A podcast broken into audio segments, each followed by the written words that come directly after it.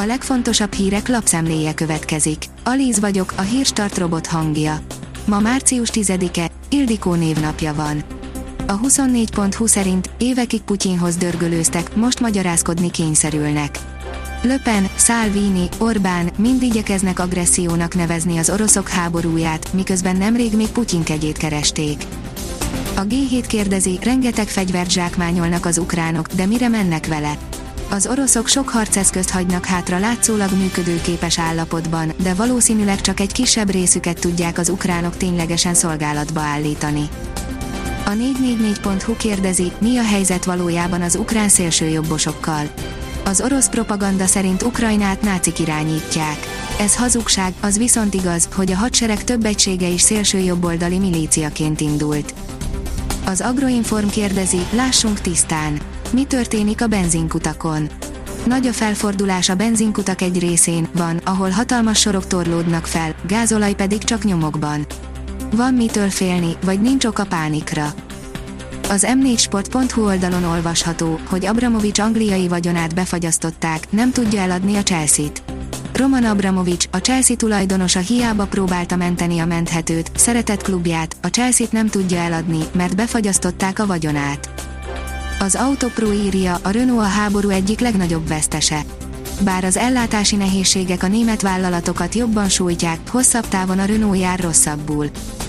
Oroszország szakértő, az ukránok még jól állnak, a Kreml egyre türelmetlenebb, írja az ATV. Vigócki Máté György szerint az látszik, mintha az oroszok részéről puhulnának az álláspontok, az egyre több szankció miatt az ország érdeke az lenne, hogy minél hamarabb lezárja ezt a háborút. A startlap vásárlás szerint maximum 25 ezer forintért lehet tankolni a Shell kisnyomású kútoszlopain csütörtöktől. Az intézkedés minden üzemanyagtípusra vonatkozik, 30 budapesti és 76 vidéki töltőállomást érint. Putyin végső ultimátumot adott, dönteniük kell az ukránoknak, írja a privát bankár. A Kreml kiutat kínál Zelenszkének Ukrajna függetlenségének eléréséhez, de ezért súlyos árat kér. Fel kell adni a Dombaszt, vissza kell vágni a hadsereg létszámát és örökös semlegességet kell hirdetni. NATO parancsnok, Magyarország felkészültsége és tetrekészsége erősebb, mint valaha, írja az Infostart.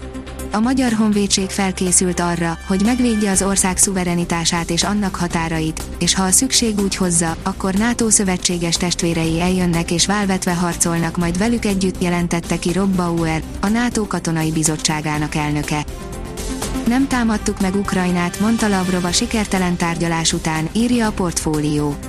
Dimitro Kuleba ukrán külügyminiszter és Szergej Lavrov orosz külügyminiszter a törökországi Antajában tartott sajtótájékoztatót az ezt megelőző tárgyalásról. A Sky News beszámolója szerint nem történt áttörés, nincs tűzszünet, folytatódik a háború. Lavrov külügyminiszter azt is kijelentette, hogy Oroszország nem támadta meg Ukrajnát.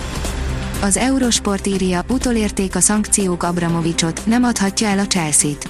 A londoni klub orosz tulajdonosa egyike azon hét oligarchának, akikre különleges szankciókat vetett ki az Egyesült Királyság kormánya. Emiatt Abramovics nem adhatja el a Chelsea-t, a büntetés viszont súlyosan érinti magát a klubot is, amely mostantól nem adhat el jegyeket, mezeket, vagy bármi mást, amiből a tulajdonosnak bevétele származhatna. Az m4sport.hu oldalon olvasható, hogy kérdéses a Mercedes radikális oldaldobozának legalitása a Red Bull szerint. Christian Horner előbb megkérdőjelezte a Mercedes Extreme oldaldobozának szabályosságát, majd csapatával együtt tagadta, hogy kétségeik vannak. A kiderül szerint jelentős enyhülést hoz a hosszú hétvége. A következő éjszakák ugyan kifejezetten hidegnek ígérkeznek, de a nappalok várhatóan már egyre enyhébbek lesznek a hosszú hétvége folyamán.